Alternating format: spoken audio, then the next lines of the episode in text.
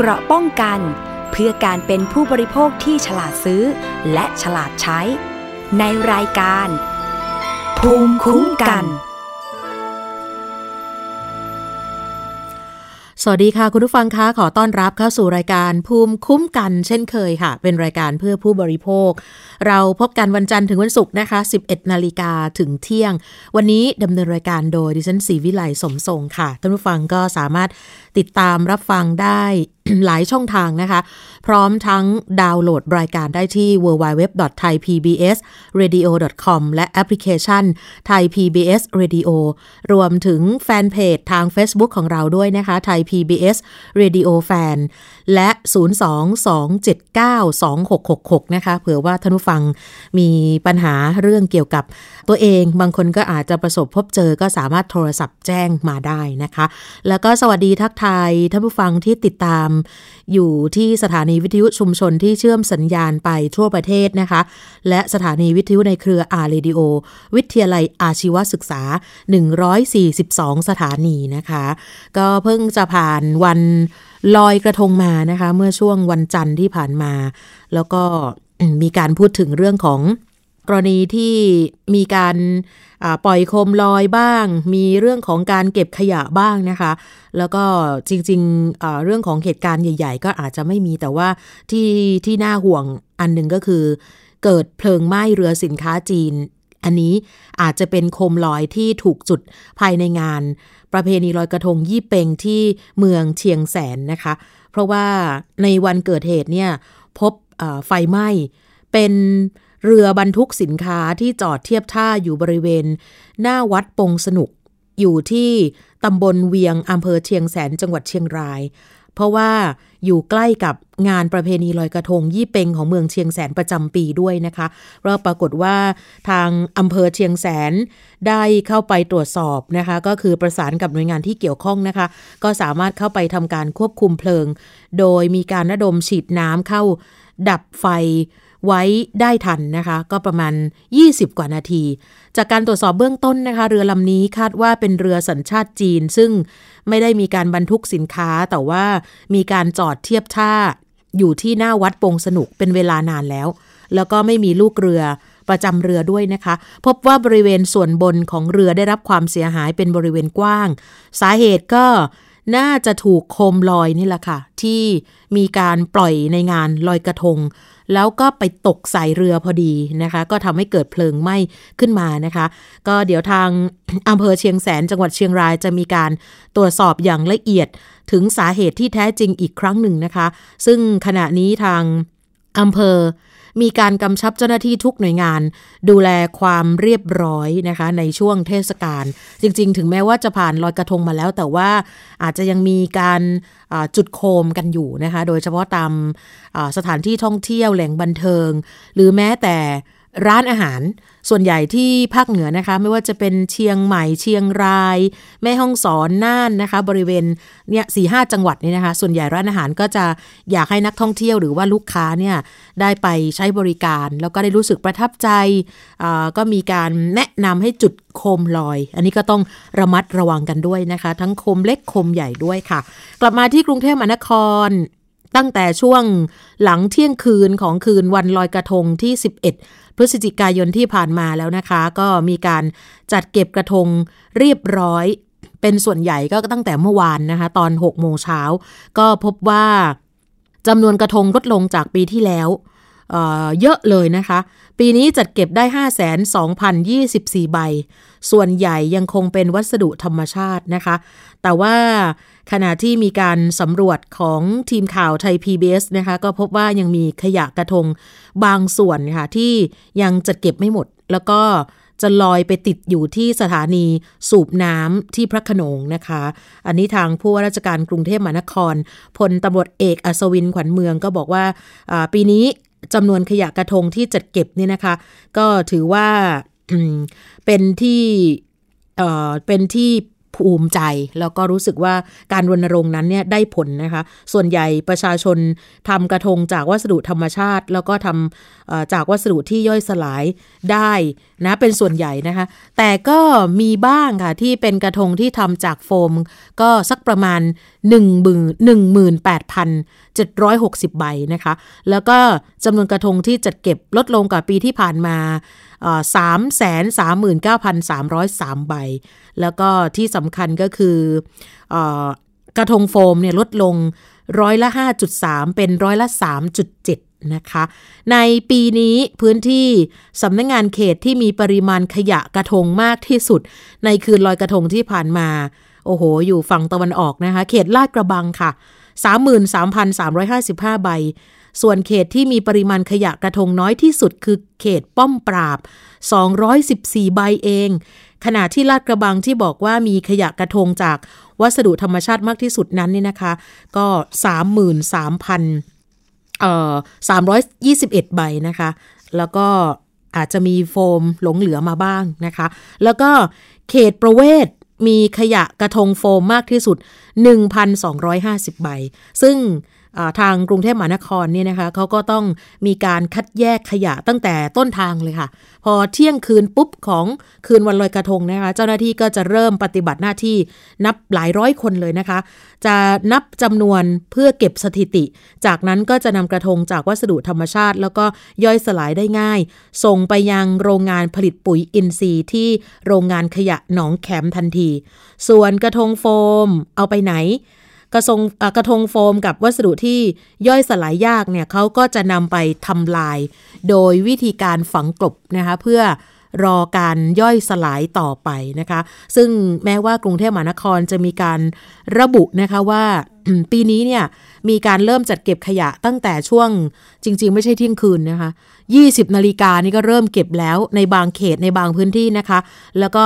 พอ6โมงปุ๊บของเช้าวันใหม่เมื่อวานนี้ โอ้โห เสร็จแล้ว แต่ว่าจากการลงพื้นที่การสำรวจของอทีมข่าวนะคะก็พบว่ายังมีขยะตกค้างอยู่ในบางพื้นที่ อย่างที่สถานีสูบน้ำพระขนง ซึ่งทางเจ้าหน้าที่ประจำสถานีก็ต้องเก็บขยะ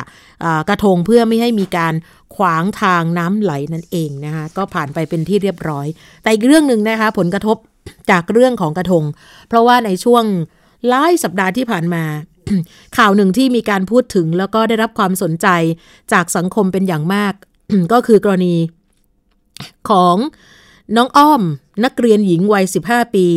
อยากหารายได้พิเศษเพื่อเป็นทุนการศึกษา ก็รับประดิษฐ์กระทง ซึ่งมีใบหน้าคล้ายกับลายการ์ตูน แล้วเธอก็ไปประกาศขายผ่านโลกออนไลน์ แต่ว่ากลับถูกจับกลุ่มข้อหาละเมิดลิขสิทธิ์ ซึ่ง การถูกกล่าวหาลายการ์ตูนที่ว่านั้นเนี่ยนะคะ ดูละไม้คล้ายกับการ์ตูนริรักคุมะจากญี่ปุ่น ซึ่งผู้ที่กล่าวอ้างนั้นได้รับมอบหมายจากตัวแทนลิขสิทธิ์จำหน่ายสินค้าของญี่ปุ่น ก็เลยมีการร้องทุกข์แจ้งความดำเนินคดีกับน้องนักเรียนหญิงคนนี้ที่นครราชสีมา โดยเรียกค่าเสียหายเป็นค่าละเมิดลิขสิทธิ์ถึง 50,000 บาท ก่อนที่ผู้ปกครองของเด็กจะเจรจาต่อรองเพื่อยอมความกัน ก็ยินยอมชำระไป 5,000 บาทนะคะ แต่ว่าหลังจากกรณีดังกล่าวปรากฏเป็นข่าวตามสื่อแขนงต่างๆนะคะ ดูเหมือนว่าตอนนี้เรื่องนั้นกลับตลปัดนะคะกลับกลายเป็นว่าผู้ที่กล่าวอ้างนั้นเนี่ยนะคะ ก็ทำให้หลายคนนั้นเนี่ยค่อนข้างที่จะมีมีปัญหาแล้วนะคะ ซึ่งก็คือคนที่กล่าวห้างก็บอกว่าเป็นตัวแทนที่รับมอบอำนาจไม่ใช่ผู้เสียหายที่แท้จริงนะคะ เพราะว่าเป็นการล่อซื้อกระทงนั่นเอง แล้วก็อาจจะไม่ได้รับมอบอำนาจที่ถูกต้องจากตัวแทนลิขสิทธิ์ด้วย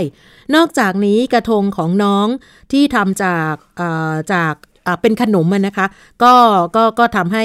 หลายคนก็บอกว่า เอ๊ะ มันละเมิดสิทธิ์จริงหรือเปล่านะคะ แล้วก็ที่สำคัญคือหน้าตาไม่เหมือนตัวการ์ตูนจากประเทศญี่ปุ่นเลยนะคะ คือแค่คล้ายเท่านั้นเองนะคะ กรณีนี้แหละค่ะเกิดขึ้นก็คงจะสะท้อนประเด็นปัญหาในสังคม ทั้งในแง่ของสิทธิขั้นพื้นฐาน แล้วก็การบังคับใช้กฎหมายของเจ้าหน้าที่ตำรวจ ตามรัฐธรรมนูญแห่งราชนาจักรไทย พุทธศักราช 2560 ในประเด็นที่เกี่ยวข้อง ได้มีการกล่าวถึงหน่วยงานของรัฐว่า ต้องปฏิบัติหน้าที่ให้เป็นไปตามรัฐธรรมนูญ ตามกฎหมายแล้วก็หลักนิติธรรม เพื่อประโยชน์ส่วนรวมของประเทศชาติ แล้วก็ความผาสุกของประชาชนโดยรวม นอกจากนี้แล้วนะคะเห็นบอกว่าออตอนนี้เนี่ยเขามีการพูดถึง สิทธิเสรีภาพและความเสมอภาคของบุคคลว่า ย่อมได้รับความคุ้มครองตามรัฐธรรมนูญเสมอกัน ตราบเท่าที่การใช้สิทธิหรือเสรีภาพเช่นนั้น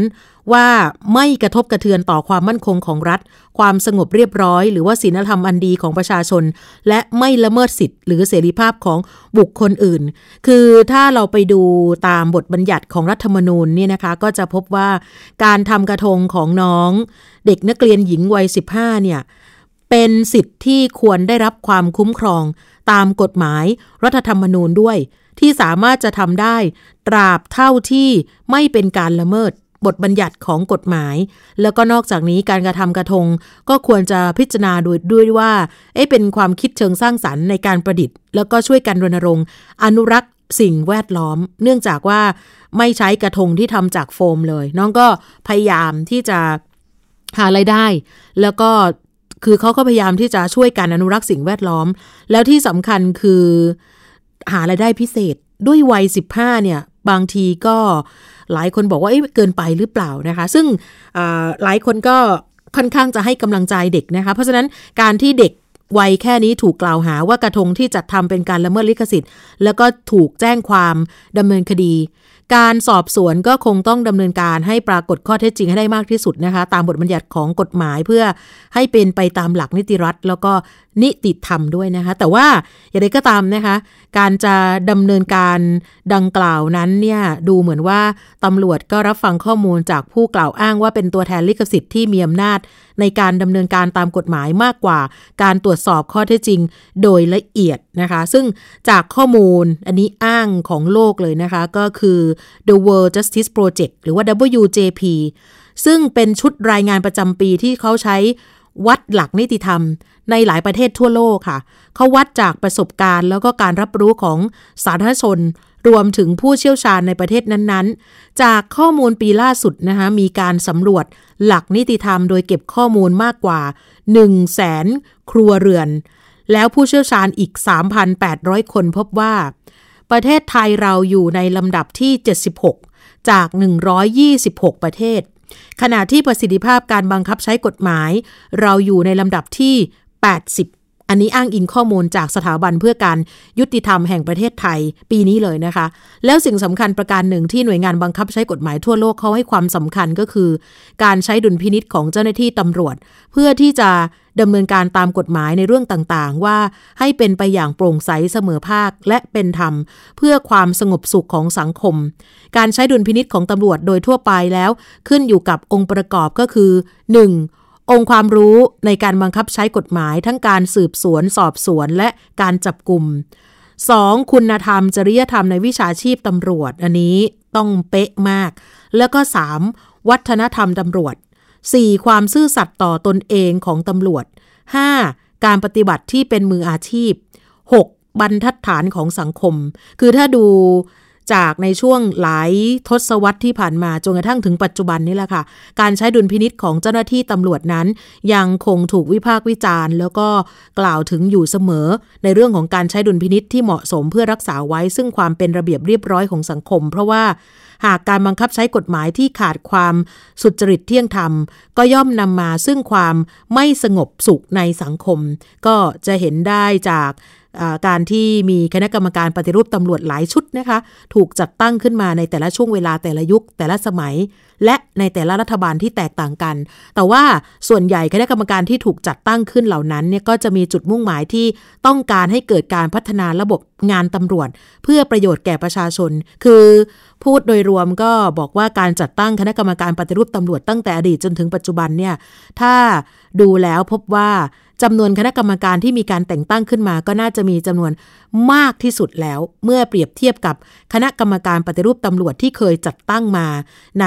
ต่างประเทศไม่ว่าจะเป็นแถบอเมริกายุโรป หรือแม้แต่เอเชียอย่างญี่ปุ่นสิงคโปร์นะคะ แนวคิดการบังคับใช้กฎหมายที่มีประสิทธิภาพเพื่อความเท่าเทียมของคนในสังคมก็ปรากฏอยู่ในทั้งรัฐธรรมนูญฉบับปัจจุบัน แล้วก็ใน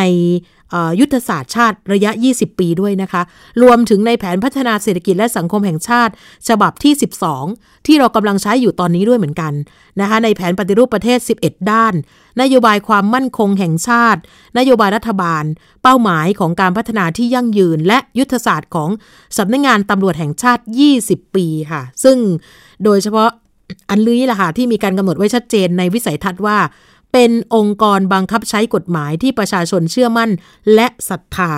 นี่คือยุทธศาสตร์ชัดเจนว่า เขาต้องการเพิ่มศักยภาพในการบังคับใช้กฎหมาย และอำนวยความสะดวก อำนวยความยุติธรรมทางอาญาและการให้บริการประชาชนอย่างเสมอภาคและเป็นธรรม แต่ว่า ยังไงก็ตามนะคะ อย่างที่บอกมาแล้วเนี่ยการบังคับใช้กฎหมายของตำรวจต่อกรณีกระทงที่ละเมิดลิขสิทธิ์ก็อาจจะยังคงสะท้อน ให้เห็นวังวนของปัญหาทั้งการใช้ดุลพินิษของผู้บังคับใช้กฎหมาย รวมถึงแนวคิดการพัฒนาระบบงานตำรวจที่ดูเหมือนว่ายังเป็นนามธรรมอยู่ หรืออาจจะอยู่ในแค่บทสรุปข้อเสนอแนะของกรรมการปฏิรูปตำรวจแต่ละชุดเท่านั้นนะคะ ก็เอาเป็นว่าที่มาคุยย้อนหลังกันอีกครั้งนะคะ จริง ๆ ปัจจุบันนี้ก็ยังมีอยู่ นะคะแล้วก็ช่วงหลังเนี่ยส่วนใหญ่ก็จะเป็นลักษณะเรื่องของการ์ตูนโดราเอมอน ปัจจุบันนี้ก็ยังมี เพราะฉะนั้นก็น่าจะเป็นเรื่องที่น่าจะเป็นเรื่องที่ที่ทุกคนเนี่ยนะคะ คงจะต้องติดตามว่ากรณีการละเมิดลิขสิทธิ์คงไม่ใช่เป็นกรณีแรก และกรณีสุดท้ายแน่ ๆ ที่สะท้อนถึงความยุติธรรมของการบังคับใช้กฎหมาย ยังมีคนถูกละเมิดอยู่ แล้วก็เป็นปัญหาที่ทุกคนรับรู้ตระหนัก แต่ดูเหมือนว่า บางท่านก็เลี่ยงที่จะพูดถึงปัญหานี้นะคะเพราะฉะนั้นก็ต้องรอดูต่อไปนะคะในเรื่องของอผลลัพธ์ที่จะตกอยู่ที่ประชาชน ซึ่งแน่นอนนะคะ ทุกคนนั้นเนี่ยมีสิทธิ์จะได้รับการดูแลจากเจ้าหน้าที่รัฐด้วยความเสมอภาค แล้วก็เป็นธรรมถึงแม้ว่าจะมีความแตกต่างกันในเรื่องของสถานภาพทางด้านสังคมนะคะรายการภูมิคุ้มกันก็จะพยายามเกาะติดสถานการณ์นะคะให้คิดว่าเป็นเรื่องใหญ่นะคะเพราะว่าถ้าใครถูกละเมิด เพราะว่าบางท่านนั้นเนี่ยอาจจะมีีเงินก็จ่ายไป พอไม่มีเงินก็ไปแจ้งความแล้วก็เป็นข่าวขึ้นมา บางคนเนี่ยนะคะ จ่ายเงินโดยที่ตัวเองนั้นเนี่ย ไม่รู้ว่ามีการกระทำความผิดจริงหรือเปล่านะคะ นี่คือเรื่องที่เกิดขึ้นในช่วงที่ผ่านมานะคะขอบคุณบทความนี้มาก ๆ เลยนะคะ ที่สะท้อนให้เห็นว่าปัจจุบันนี้เนี่ยผู้บริโภคหลายท่านเองนะคะยังถูกละเมิดอยู่ แล้วก็ไม่รู้ว่าตัวเองนั้นเนี่ยมีสิทธิ์มากน้อยแค่ไหนนะคะ กับรองศาสตราจารย์พันตบทโทดรกฤษณพงศ์ภูตระกูลนั่นเองนะคะ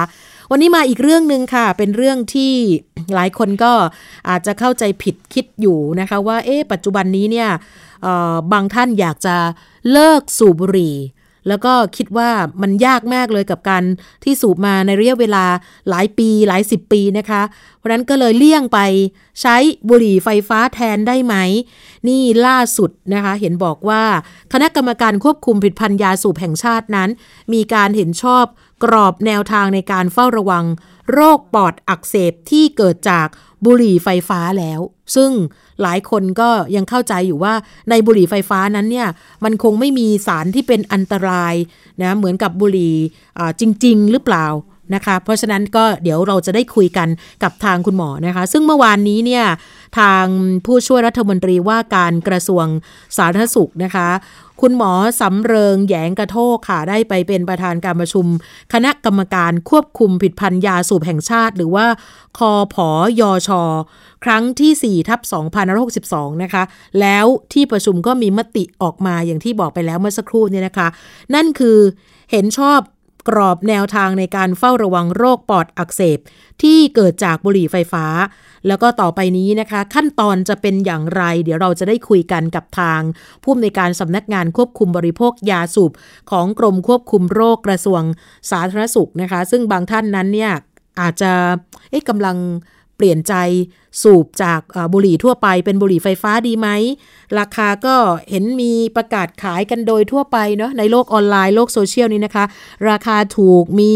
คุณภาพอะไรประมาณนี้นะคะ แต่ว่าท่านผู้ฟังอาจจะลืมติดตามไปหรือเปล่าว่าจริง ๆ แล้วเนี่ยนะคะ บุหรี่ไฟฟ้าเนี่ยมันก็มีนิโคติน นิโคตินก็เป็นสารเสพติดชนิดหนึ่งที่จริง ๆ ก็เจอได้ทั้งในบุหรี่ทั่วไป แล้วก็บุหรี่ไฟฟ้าด้วย แล้วก็เป็นสารที่ทำให้ร่างกายนั้น เสพติดการสูบบุหรี่นะคะ ซึ่งก็เดี๋ยวจะได้คุยกับคุณหมอกัน เพราะว่าบางท่านเนี่ยอาจจะยังไม่ทราบเลยนะคะจริง ๆ ก่อนหน้านี้เนี่ยมีการเปิดเผยผลการวิจัยกันมาตลอดนะคะ ทั้งในและต่างประเทศด้วยนะคะ แล้วล่าสุดสักประมาณกลางเดือน อขออภัยกลางปีที่ผ่านมานะคะ เป็นงานวิจัยของสหรัฐอเมริกาที่เขาเจออันตราย ในน้ำยาบุหรี่ไฟฟ้าทุกชนิดนะคะ ซึ่งทางมูลนิธิรณรงค์เพื่อการไม่สูบบุหรี่ของประเทศไทย ก็บอกว่าจากรายงานล่าสุดของศูนย์ควบคุมโรคสหรัฐอเมริกาหรือว่า CDC ซึ่งไปเก็บข้อมูลเรื่องผู้ป่วย ด้วยอาการปอดอักเสบรุนแรงก็พบว่า มีผู้ป่วย 1,080 ราย ที่สรุปได้ว่าน่าจะป่วยจากการสูบบุหรี่ไฟฟ้าค่ะท่านผู้ฟัง และในจำนวนนี้นะคะ มี 18 รายที่เสียชีวิต อายุเฉลี่ยของผู้ป่วยนั้น อายุ 23 ปี แล้วก็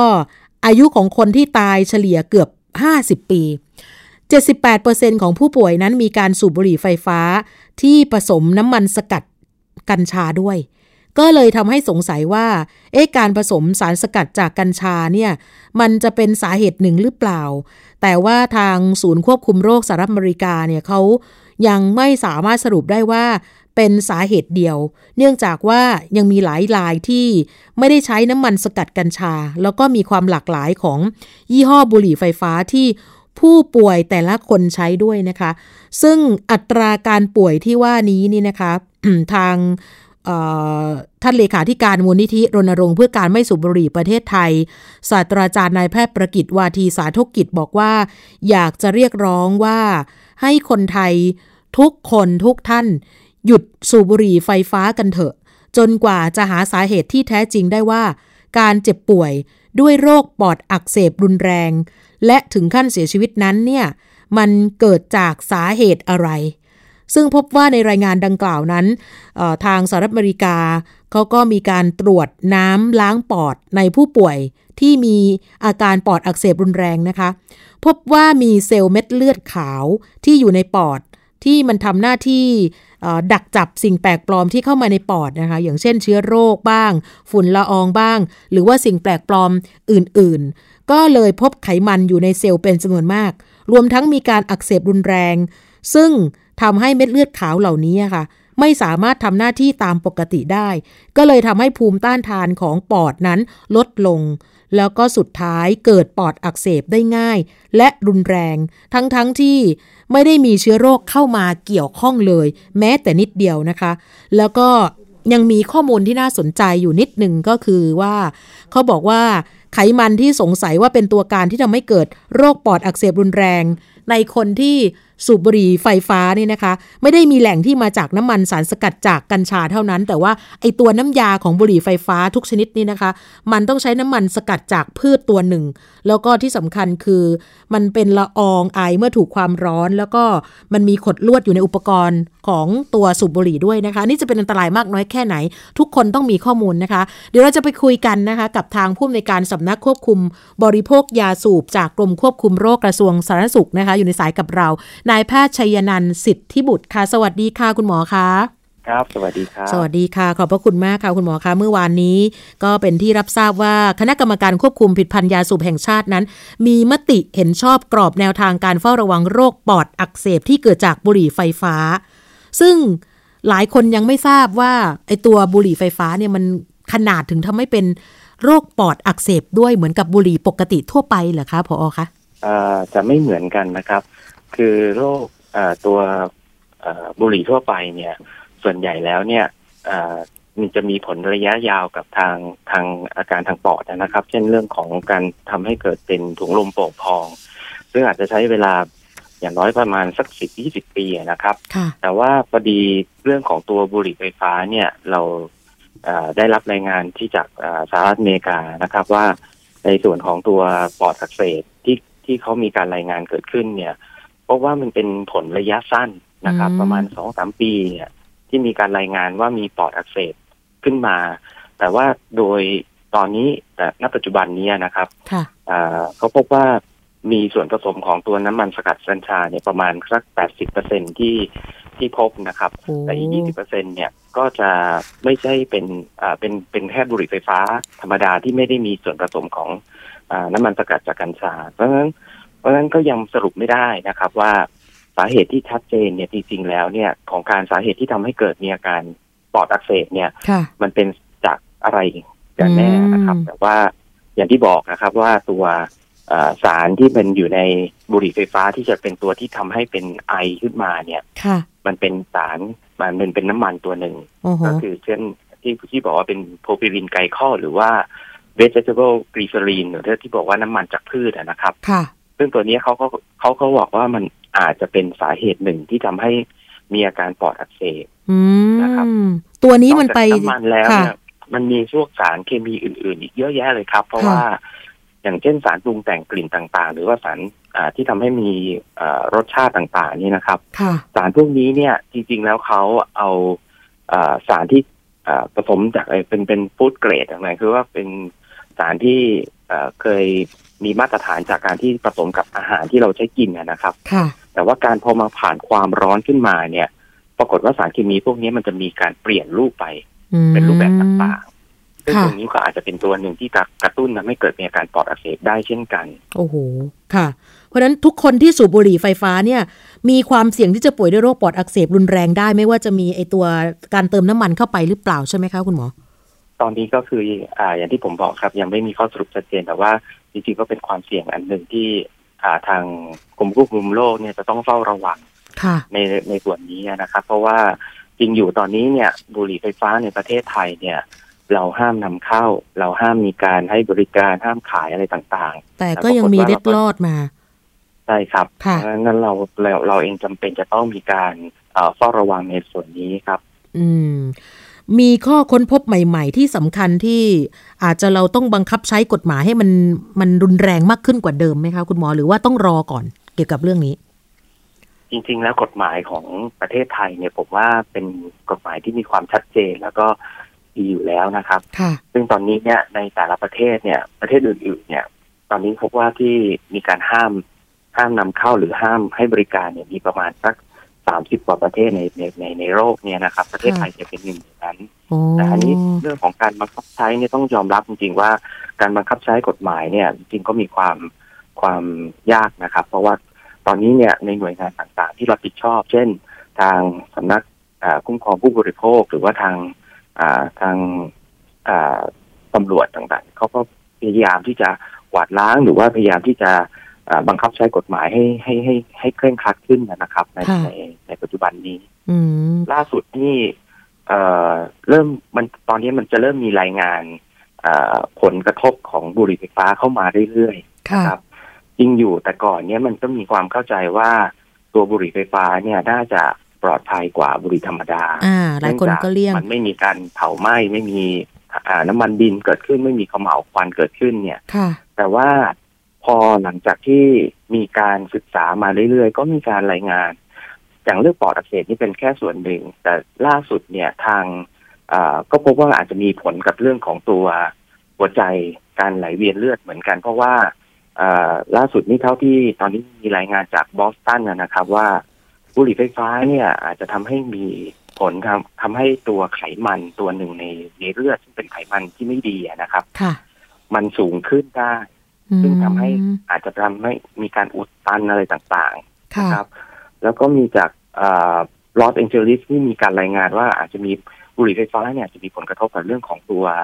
เอ่อการไหลเวียนเลือดของจากหัวใจนะครับโอ้ซึ่ซึ่งค่ะผมคิดว่าตอนเนี้ยประเทศเราเนี่ยเอ่อการที่เรา สั่งห้ามเนี่ย มันก็เป็นการที่เป็นปราการด่านหนึ่ง แต่ว่าเราอาจจะต้องพยายามที่จะให้ความรู้ให้ความเข้าใจที่ถูกต้องเนี่ยกับอ่าประชาชนโดยเฉพาะเยาวชนนะนะครับค่ะเพราะว่าตอนนี้คือเป้าหมายของของบุหรี่ไฟฟ้าในส่วนหนึ่งเนี่ยผมว่ามันมันก็เป็นสิ่งที่เป็นนวัตกรรมที่เยาวชนเนี่ยอืมอยากอยากจะอยากจะลองอยากจะอ่าอ่า ใช้เหมือนเหมือนเป็นแฟชั่นสักนิดหนึ่งอรับใช่ค่ะท่ที่เห็นบอกว่าที่อยากดูจากข้อมูลมาในรูปแบบนาฬิกาก็มีค่ะคุณหมอเคยได้ยิน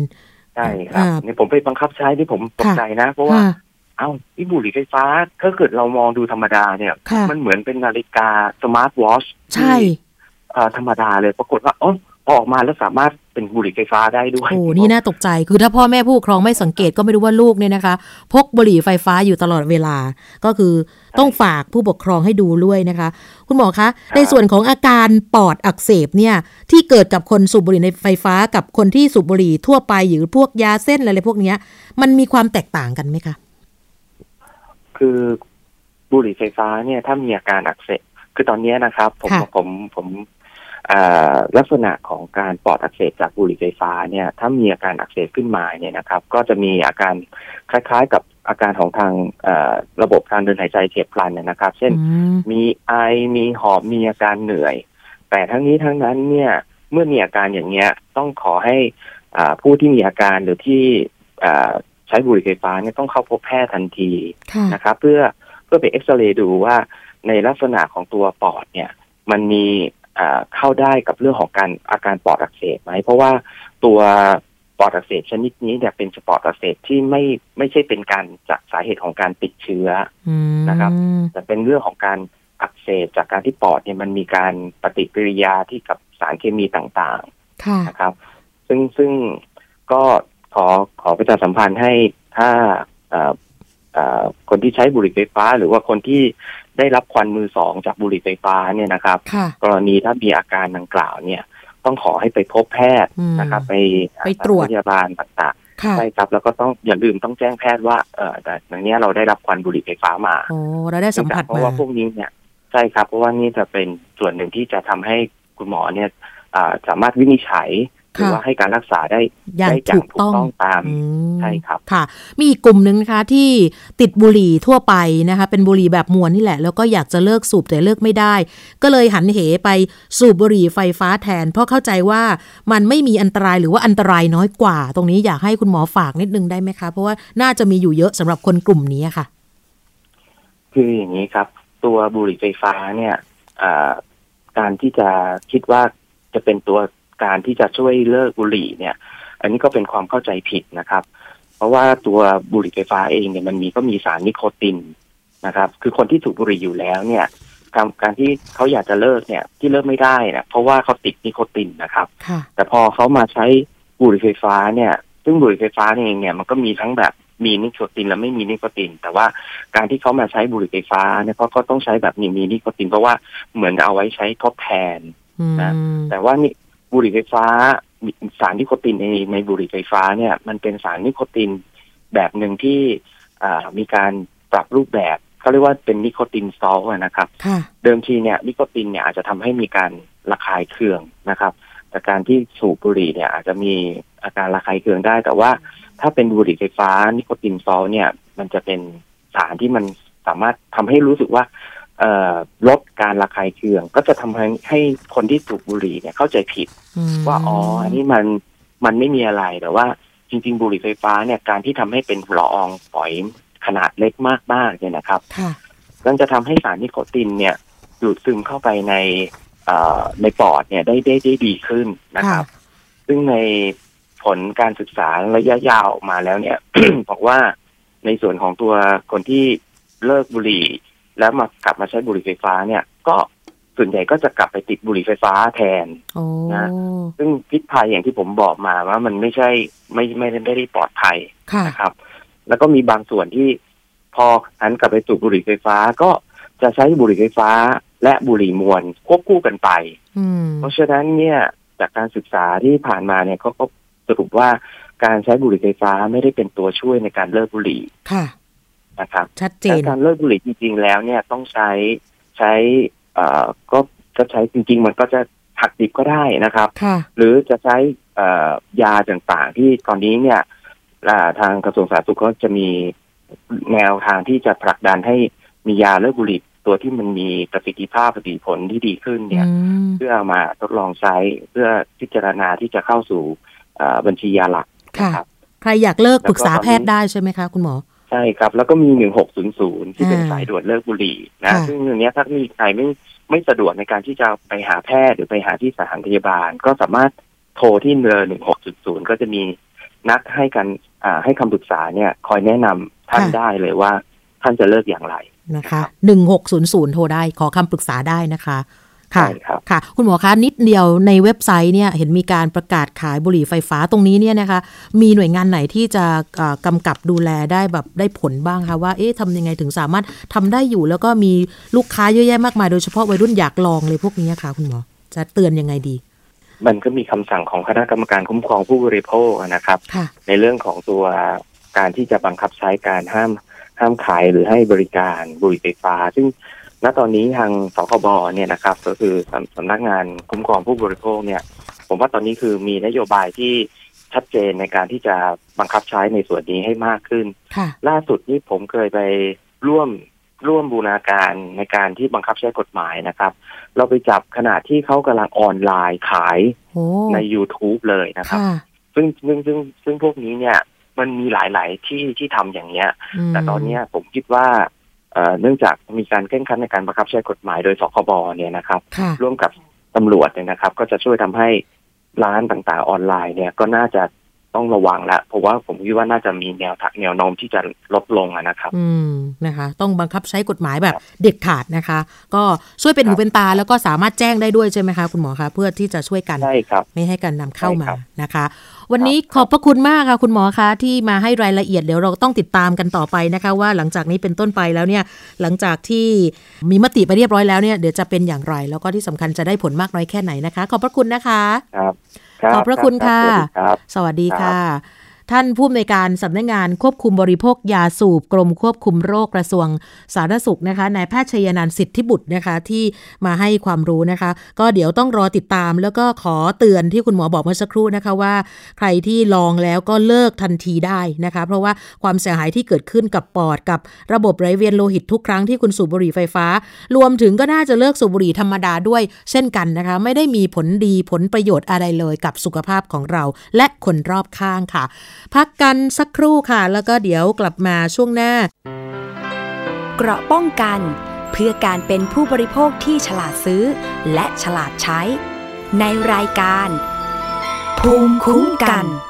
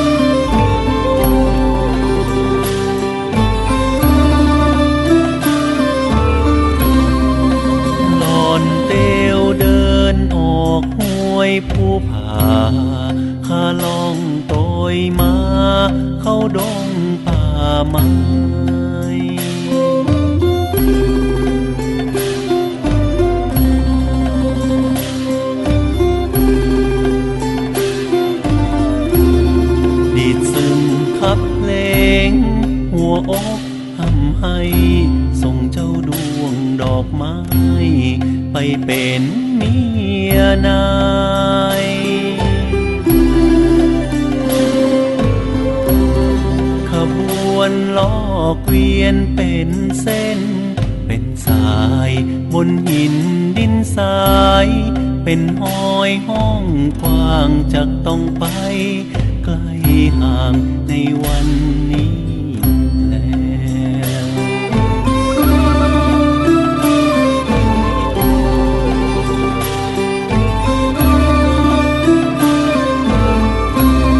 โอแมยิ่งเอ๋ยเจ้าแก้วดวงตาข้าเขียมปัญญาข้ามัน ต่ำต้อย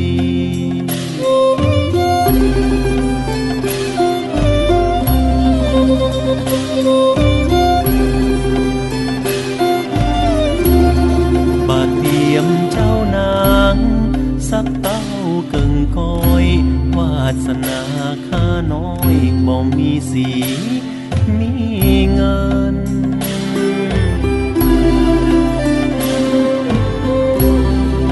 นาบเสียงซึ่งข้าเจ้าสรรเสริญมือมวนใจเพลินบอดีห้ำให้จะเป็นลม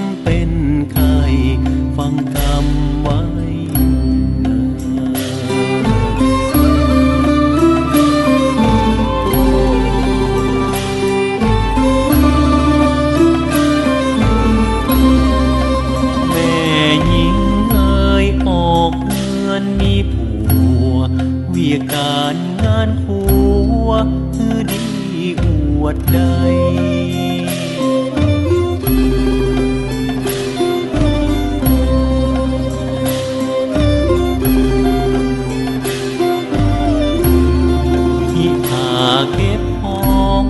ทอมตัวนอบไว้หูจะกินจักใจหักษาเงิน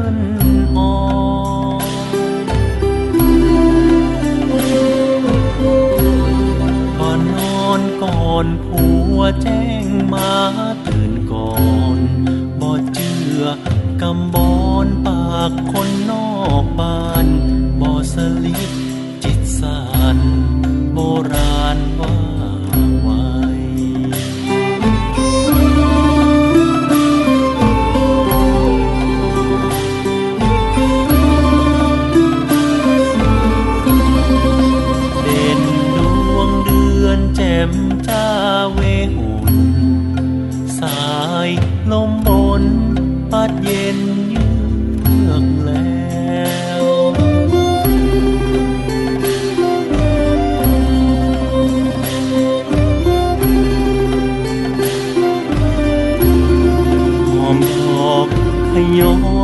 เจ้าดวงดอกแก้ว เสียงไก่ขันแล้วข้าขออำลา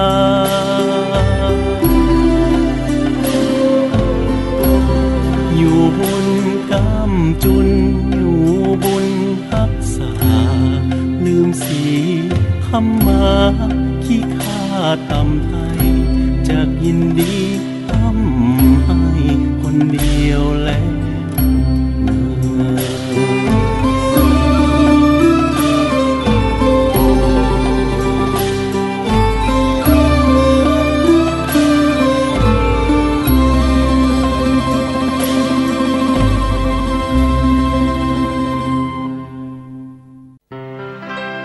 ราะป้องกัน เพื่อการเป็นผู้บริโภคที่ฉลาดซื้อ และฉลาดใช้ ในรายการ ภูมิคุ้มกัน ช่วงนี้ไปช่วงคิดก่อนเชื่อกับดรแก้วกังสดานอัมภัยนักพิษวิทยากับคุณชนาทิพไพรพงศ์นะคะ วันนี้เป็นคิดก่อนเชื่อตอนที่ เราควรสร้างมนุษย์ที่สมบูรณ์แบบหรือไม่ค่ะ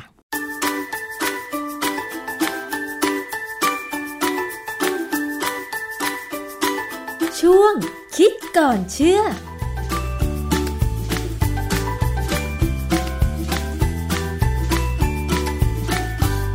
พูดถึงเรื่องความสมบูรณ์แบบของมนุษย์เรานะคะ คงไม่มีใครที่สมบูรณ์แบบแล้วค่ะ เพราะว่าแต่ละคนมีปัญหาต่างกันใช่ไหมคะ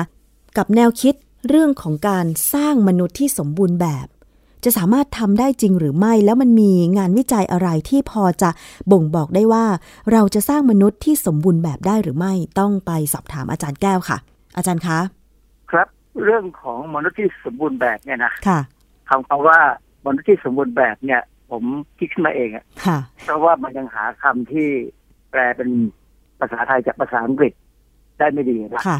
คือฝรั่งเนี่ยเขาใช้คำว่า designer baby ซึ่งฟังแล้ว มันน่าประหลาดใจว่าทำไมเขาใช้คำนี้ เพราะว่าถ้าเราบอกว่าถ้าต้องการเด็กที่เราสร้างมาเฉพาะเนี่ยมันควรจะใช้คำว่าดีไซน์และเติม ed เพื่อให้เป็นคำ adjective แต่ที่เขาใช้คำ noun กับคำ noun มารวมไปคือ designer designer มันแปลว่า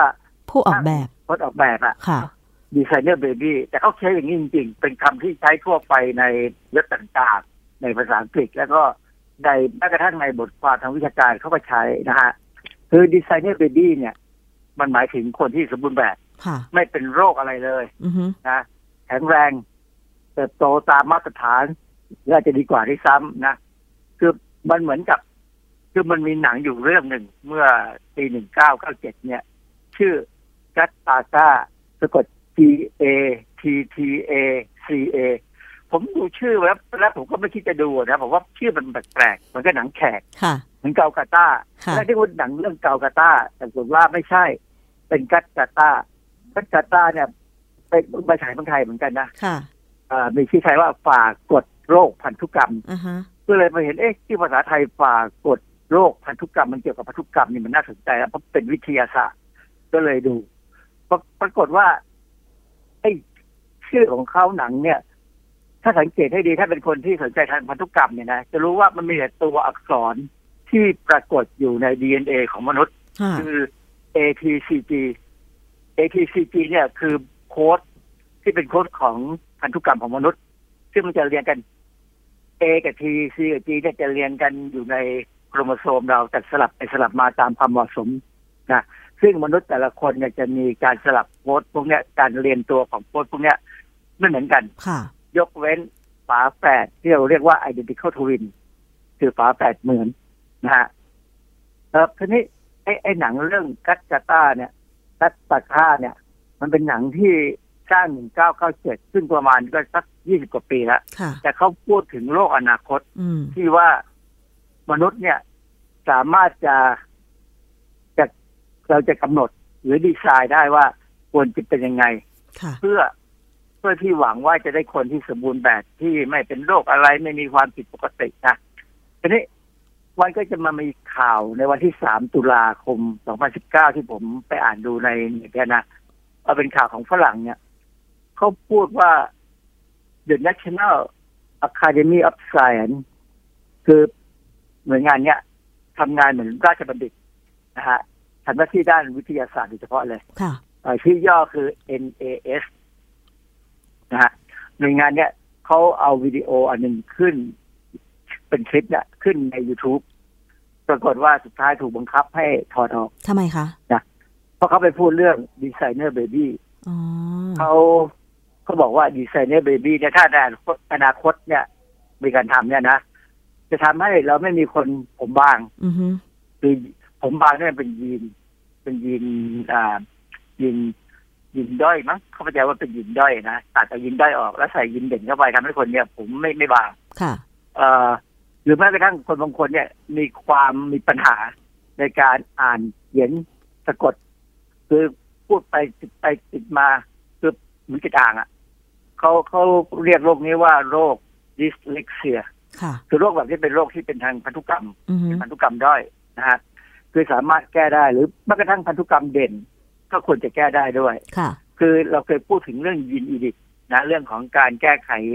การเขียนใหม่ยีโนมอะไรเนี่ยนะที่เราพูดไปแล้ว ซึ่งใช้เทคนิคที่เรียกว่า CRISPR นะฮะเอ่อคือการที่ NAS ออกมาพูดเรื่องเนี้ยนะมันมันเป็นการสื่อให้เห็นว่า NAS เนี่ยเขาได้ทุนจากรัฐบาลเยอะ แล้วเขาก็หวังนะ นักวิทยาศาสตร์ของเขาเนี่ย ก็หวังที่จะทำโครงการที่จะให้ดีเนี่ย แต่คือมันในกลุ่มนักวิทยาศาสตร์เนี่ยก็มีบางคนนะที่เหมือนกับว่านอกรูนอกรอย ค่ะ คือจริงๆเขาหวังแค่ที่จะทำให้โรคทางพันธุกรรมมันหายไป แต่มันก็มีคนที่หวังต่อว่าทำยังไงมนุษย์มันถึงจะเหนือมนุษย์อือฮึคล้ายกับคนที่กลายพันธุ์แบบในหนังที่เราชอบดูกันสนุกสนุกๆอะนะซึ่งอันนี้เป็นเรื่องที่ถามว่ามันดีไหม มันก็ดีอะนะถ้าผลที่ออกมามันดีไปทางทางที่ดี แต่มันจะแย่เลยถ้าผลออกไปในทางที่กลายเป็นเครื่องมือของอะไรก็ตาม ค่ะ เอ่อ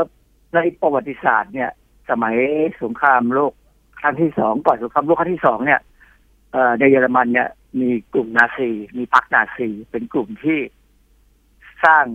เขาสร้างเขามโนตัวเองมโนตัวเองว่าเผ่าพันธุ์ของเยอรมันเนี่ยดีที่สุดค่ะ แล้วก็พยายามใช้หลักการทาง เรียกว่าสุพันธุศาสตร์ สุพันธุศาสตร์เนี่ยเอ่อเป็นการบัญญัติศัพท์มาจากคำว่า EU genic คำว่า EU เนี่ย มันเป็นคำที่แปลว่าอะไรก็ตามที่ดี อย่างเช่นโลกที่อยู่ในอนาคตเนี่ยเขาเรียกว่า EU filia อะไรสักอย่างเนี่ยนะคือเป็นเป็นอนาคต เป็นโลกที่ดูดีไปหมดเลยคนมีความสุขนะเออแต่นี้ในสมัยนาซีเนี่ยเขาก็จะทำลายล้างเผ่ายิว ซึ่งเยอรมันบอกว่ายิวเนี่ยเป็นคนที่มีความแย่ด้านจิตใจ ผมก็มองว่าเอ๊ะทำไมเขาคิดอย่างนั้น ก็ปรากฏว่าถ้าเราไปอ่านหนังสือเวนิสวานิสนะสมัยผมเรียนหนังเรียนมัธยมเนี่ยเราเราใช้หนังสือเรื่องเวนิสวานิสของที่รัชกาลที่หก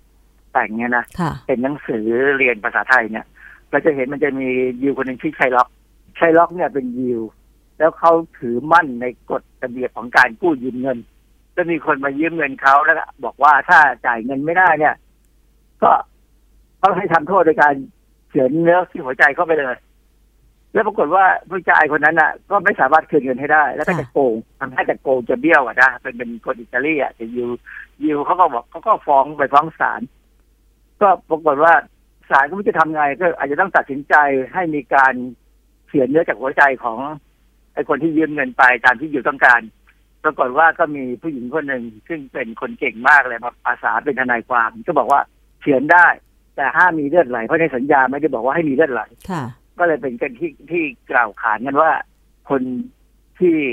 ตรงไปตรงมาหรือว่าที่เหนียวหรืองกหรืออะไรก็ตามเนี่ยเขาจะเรียกว่าคนยิวเป็นภาษาคำที่เราใช้กับคนยิวซึ่งไม่ดีเลย ผมไม่เห็นด้วยนะแต่ว่าในสมัยของไอ้นาซีเนี่ยเขาใช้วิธีลมควันที่ฆ่าคนยิวตายเป็นล้านล้านๆคนเลยเนี่ยปรากฏว่าในเว็บของวิกิพีเดียภาษาไทยเนี่ยพอเราไปดูคำว่าสุพันธุศาสตร์เนี่ยเขาก็มีคำอธิบายว่าแนวความคิดของนาซีเนี่ย จริงๆแล้วมันมาจากแนวความคิดของรัฐบาลอเมริกันอืมในสมัยนั้นค่ะ คืออเมริกันสมัยนั้นน่ะ มีแนวความคิดว่าจะทำหมัน คนที่มีแนวโน้มว่ามีพันธุกรรมไม่ดีอ๋อเหรอคะฮะแล้วก็มีการทำจริง ๆ ด้วยในหลายรัฐอือฮึยเฉพาะรัฐแคลิฟอร์เนียค่ะแล้วก็มีหลายประเทศที่ใช้แนวความคิดนี้ เช่นในในเว็บไซต์ของวิกิพีเดียเนี่ยในหัวข้อสุพันธุศาสตร์เนี่ยเขาบอกว่าโดยตัวอย่างเช่นเลยอย่างเช่นประเทศญี่ปุ่นเนี่ย ไอแนวความคิดเนี่ยเพิ่งเลิกไปเมื่อปีหนึ่งเก้าเก้าสิบค่ะผมงงเลย ผมไม่เคยได้ยินเรื่องนี้นะผมงงเลยว่าเอ้ยเขาคิดกันอย่างนี้เลยเหรือว่าจะคือเขากลับไม่คิดเหมือนศาสนาพุทธนะศาสนาพุทธคิดว่าคนที่เกิดมาแล้วเขามีอะไรผิดปกติเนี่ย เป็นกรรมเขาเกิดมาใช้กรรมค่ะ เออแล้วเขาก็ทำบุญไปชาติหน้าเขาก็อาจจะดีขึ้นใช่ไหมอันนี้อันนี้นะฉะนั้นพอมาถึงเรื่องของไอ้ยินอีดิกหรือการแก้ไขกิโนมของคนเนี่ย จึงมีการที่กังวลมากเลยว่า มันจะมีการแก้ไขให้คนคนหนึ่งอาจจะเป็นนักกีฬาที่เก่งนะค่ะ ก็มันมันก็เล่นกีฬาดีกว่าคนอื่น อันนี้ไม่ว่ากัน หรือเป็นคนที่ฉลาดกว่าคนอื่น หรือเป็นคนที่คิดเลขเก่งกว่าคนอื่นแล้วก็ตามเนี่ยแต่ปรากฏว่าในความเป็นจริงในตอนที่ผมเรียนวิชาพันธุกรรมพันพันธุศาสตร์เนี่ยนะสิ่งหนึ่งที่ผมได้มาจากอาจารย์ก็คือว่า เวลายีนตัวหนึ่งมันทำงานเนี่ย มันจะมีความสัมพันธ์กับยีนอีกตัวหนึ่ง ซึ่งออกมันเป็นควบคุมลักษณะทางพันธุกรรมพันธุกรรมที่ต่างกันคือลักษณะพันธุกรรมที่ต่างกันเนี่ย มันทำงานร่วมกันมันไม่ได้ทำงานแยกกันคนละตัวค่ะ เพราะฉะนั้น ถ้าเราไปแก้ไขยีนอะไรก็ตามให้มันเปลี่ยนออกไปไอ้ยีนที่เคยทำงานด้วยการจับยีนตัวนั้นอะ มันจะทำยังไงอือฮะซึ่งอันนี้เนี่ย คนที่ทำงานทางการตัดแต่งพันธุกรรมเขาไม่ยอมคิด ค่ะผมถามหลายคนแล้วที่เป็นคนไทยเนี่ยเขาบอก ไม่เห็นคีมีใครพูดอย่างนี้เลยผมบอกมีสิก็อาจารย์ผมพูดอย่างนี้อะค่ะ แต่ว่าถามว่าจริงๆมันมีไหมมันมันก็มีในเวลาผมทำการวิจัยเนี่ย ผมใช้แบคทีเรีย ผมใช้แมลงหวีเนี่ย ซึ่งพวกนี้อะมีพันธุกรรมที่เขาตัดแต่งมาแล้วเนี่ย มันมีการแสดงอะไรที่แปลกออกไปจากตาไอตัวสิ่งมีชีวิตที่ไม่ตัดแต่งนะค่ะซึ่งอันนี้เราก็ไม่ค่อยอยากเอาไปทะเลาะกับเขาอะเพราะว่าเขาทำงานในหน่วยงานที่ ดูมันยิ่งใหญ่มโหฬารมากที่ยอมรับเรื่องการจัดแต่งพันธุกรรมเอาก็ปล่อยเข้าไปรอให้มีผลออกมาเดี๋ยวก็จะรู้เองนะฮะค่ะทีนี้สิ่งที่น่ากลัวคือที่ที่คนทั้งโลกเนี่ยเขาเขากลัวและเขาพยายามตอนนั้นที่ที่เขาพยายามเอ่อต่อต้านไม่ให้ NAS เนี่ยเอาวิดีโอนี้ออกมาเผยแพร่ เพราะว่าการที่หน่วยงานนี้เอาวิดีโอออกมาเผยแพร่ว่าอะไอหลักการทางสืบพันธุศาสตร์เนี่ยดีอย่างนั้นดีอย่างเนี้ยแสดงว่ามันทำอะไรไปแล้ว อือฮึ คือคือตอนนี้กำลังโยนหินถามทาง ค่ะ เมืองจีนเนี่ย เคยมีนักวิทยาศาสตร์จีนเมื่อเมื่อสักต้นปีเนี่ย เคยมาพูดแล้วเหมือนกันว่าเขาได้ตัดแต่งพันธุกรรมของตัวอ่อนนะไอเซลล์ที่เป็นตัวอ่อนของคนจีนเนี่ย แล้วเขาก็มีการไปบรรยายในต่างประเทศในอเมริกาก็คือหามาก แต่สุดท้ายนักวิทยาศาสตร์คนเนี้ยหายไปเลย จากระบบค่ะเมื่อกลับไปถึงเมืองจีนอือฮึหายไปเลยนะก็ก็เราก็ไม่รู้ว่าเกิดอะไรขึ้นนะนะทีนี้ อย่างของอเมริกาเนี่ยเวลาปล่อยข่าวอะไรออกมาเนี่ยเขาปล่อยออกมาไม่หมดหรอกค่ะมีบางส่วนที่อาจจะทำไปแล้ว หรือว่ายังติดอยู่ เพราะฉะนั้นตอนเนี้ยสิ่งที่กังวลก็คือว่า เออคนทั่วไปเขากังวลว่า คนรวยเท่านั้นที่มีสิทธิ์จะได้ดีไซเนอร์เบบี้อือฮึใช่ไหมแล้วถามว่าไอ้เรื่องนี้มันจะเกี่ยวกับบางไทยไหมเกี่ยวไหมคะก็อาจจะเกี่ยว เราเป็นคนรวยเยอะไหมก็ไม่เยอะเท่าไหร่แต่ก็มีเออจะมีแค่หนึ่งเปอร์เซ็นของ คนไทยทั้งประเทศใช่ไหมค่ะแต่ว่ามีทรัพย์สินเก้าสิบเก้าเปอร์เซ็นของทั้งประเทศใช่ไหมค่ะรวยมากโดยมีคนไทยที่รวยมากๆที่เขาจะดีไซน์อะไรออกมาก็ได้อือฮึถ้าเขาต้องการใช่ไหมเพราะตอนนี้ก็เพราะฉะนั้นเริ่มอันนี้ดีไซน์แล้วหรือเปล่าอาจารย์ ดีไซน์พืชเขาผักดีไซน์เมล็ดพืชพันธุ์อะไรอย่างเงี้ยอันนั้นมันก็ทำมาตั้งนานพอสมควรแล้ว สิ่งที่เขาดีไซน์กันโดยเฉพาะในกลุ่มคนรวยต่างๆ เนี่ยนะเราจะเห็นว่ากลุ่มคนรวยบางกลุ่มเนี่ยทั้งโลกเนี่ยนะไม่ได้ไม่ใช่เฉพาะประเทศไทยนะ ประเทศอื่นด้วยปู่ย่าตายายหน้าตาไม่ดีเลยอือฮึแต่ลูกเริ่มหน้าตาดีขึ้นอ๋อดีขึ้นดีขึ้นค่ะใช่ไหมอันนี้มันดีไซน์ทีหลังหรือเปล่า ไม่ได้ดีไซน์ตั้งแต่เป็นเซลล์เออเขาเขาดีไซน์ที่หาเนี่ยคู่ให้ลูกหลานอ๋อโดยถ้ามุดมีลูกชายหลานชายหน้าตามันก็ไม่งั้นอะเขาก็พยายามหาภรรยาให้ที่มีหน้าสวตายดีอือฮะเออ แล้วมันก็ค่อยปรับปรุงขึ้นมาดีขึ้น โดยเฉพาะไปเอาฝรั่งมาผสมกับคนไทยไง ส่วนมากฝรั่งหน้าตาไม่ดี คนไทยหน้าตาไม่ดีลูกออกมาหน้าตาดีดีอือฮึ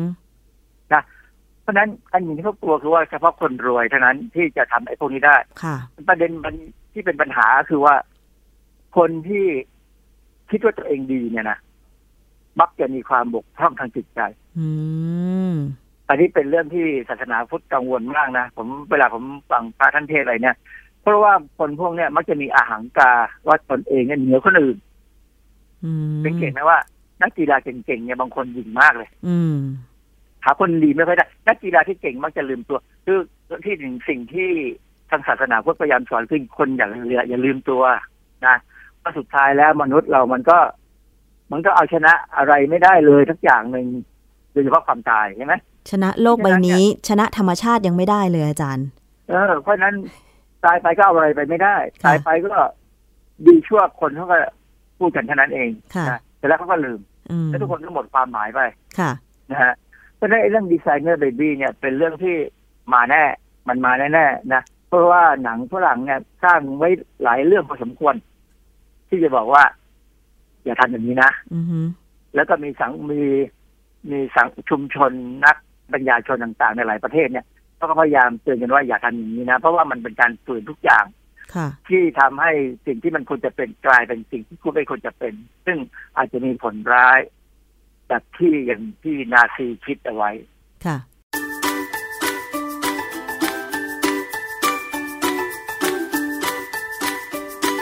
ช่วงคิดก่อนเชื่อ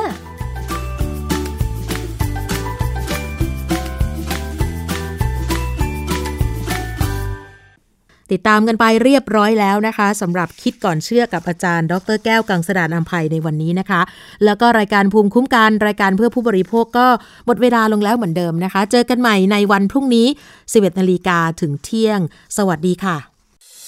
ติดตามรับฟังรายการย้อนหลังได้ที่เว็บไซต์และแอปพลิเคชันไทย PBS Radio ไทย PBS ดิจิทัล Radio วิทยุข่าวสารสาระ เพื่อสาธารณะและสังคม